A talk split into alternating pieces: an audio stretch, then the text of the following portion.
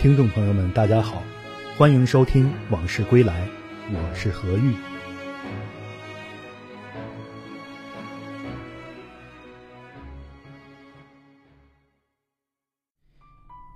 南市食品街三毛餐厅是八零后一代人的集体记忆。小孩到三毛餐厅过生日，如同一次穿越时空的狂欢。从八十年代中期到九十年代，三毛餐厅几乎挣到了每一个天津孩子的钱，成为一个时期内天津最成功的餐厅。这家餐厅的创办人叫张亚楠。张亚楠是学机械的中专毕业生，后来到市委机关工作，又自己砸了铁饭碗，成立金星公司，准备做一家面向儿童的餐厅，取名三毛餐厅。这在八十年代来说，的确是创举。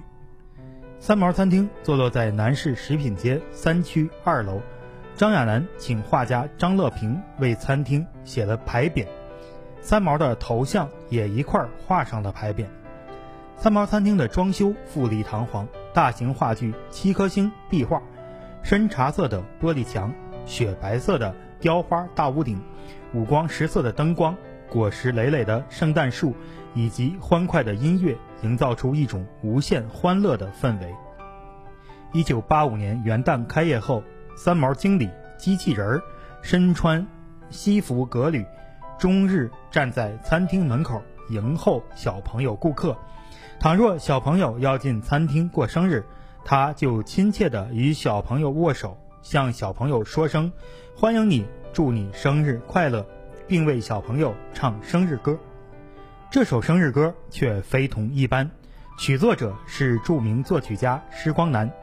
施光南当时创作的《吐鲁番的葡萄熟了》《祝酒歌》唱遍了大江南北。一九八四年十月，张亚楠通过当时的天津市妇联主任卢奋燕，请施光南为小朋友们谱写一曲生日歌。仅半个月的时间，一支中国儿童的生日歌诞生了。歌词是由施光南的老搭档、天津歌舞剧院词作家、祝酒歌的词作者韩伟创作的，大意是：生日好，生日好，小小蜡烛点着了。生日好，生日好，大家祝你生日好。曲调欢快、流畅、活泼，主旋律鲜明，富有民族风格。金星公司要给施光南稿费，施光南分文不取。他说：“为孩子们做一支曲子是我的愿望，也是我应尽的义务，怎么能谈钱呢？”三毛餐厅每天都要接待几百名小客人和他们的父母。八十年代，在这家餐厅吃一次饭要花差不多十五块钱。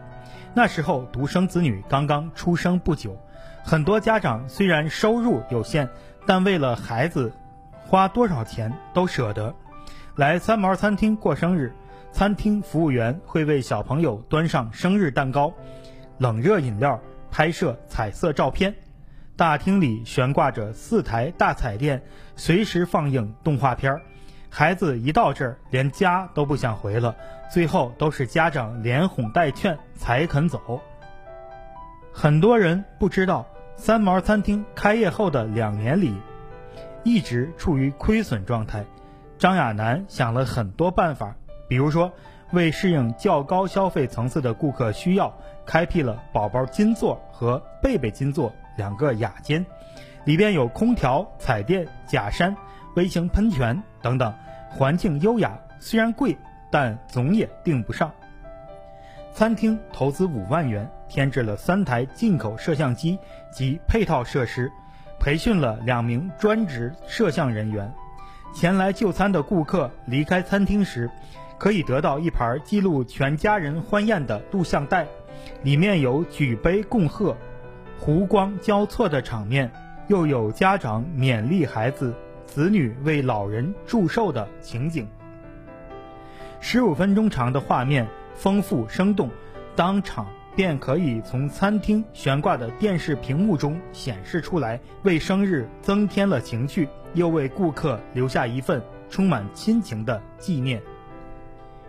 电视剧《月朦胧鸟朦胧》里面有这样一个情节：在冷食店里，孩子让妈妈给买香蕉船和彩虹巴菲。电视剧播出后十分火爆，三毛餐厅适时仿制出这两种冷食，一时间大受欢迎。特级西餐厨师秦德正等师傅充分发挥专长，增添了干士多、炸蔬菜等多种菜肴。自制的西点类产品达二十多种。开业两年后，三毛餐厅终于扭亏为盈，年利润达到近百万。张亚楠做三毛餐厅为孩子们提供物质享受成功后，又开始思考如何为孩子们提供精神享受。他请来作家李景成、杭英，历时三个月，创作了一部多幕儿童轻喜剧《请到三毛餐厅来》。讲述三个独生儿童大毛、二毛和小毛，同他们各自的家长一起到三毛餐厅过生日。三个孩子性格不同，大毛是骄纵型，要星星不给月亮，是一切以我为中心的小皇帝；二毛是放任自流型，对任何事情都漫不经心、随随便便、不以为意；小毛生性活泼。但父母望子成龙，硬逼他学习练功，小毛变成了一个顺从矮板的木头人。这三个孩子凑到一块儿，演出了一幕生动逗人又富于哲理的活剧。三毛餐厅发展到最辉煌的时期，曾一度走向全国，在廊坊联营开了分店，并且准备在厦门也开一家分店。但和改革开放最初十年的很多企业一样，因为管理层缺乏真正的市场经验，一旦发展到一定规模，就很难再提升，因为没有参照，也不太清楚如何才能提升。做生意如逆水行舟，不进则退。九十年代，随着食品街的没落，三毛餐厅也逐渐淡出了人们的视线。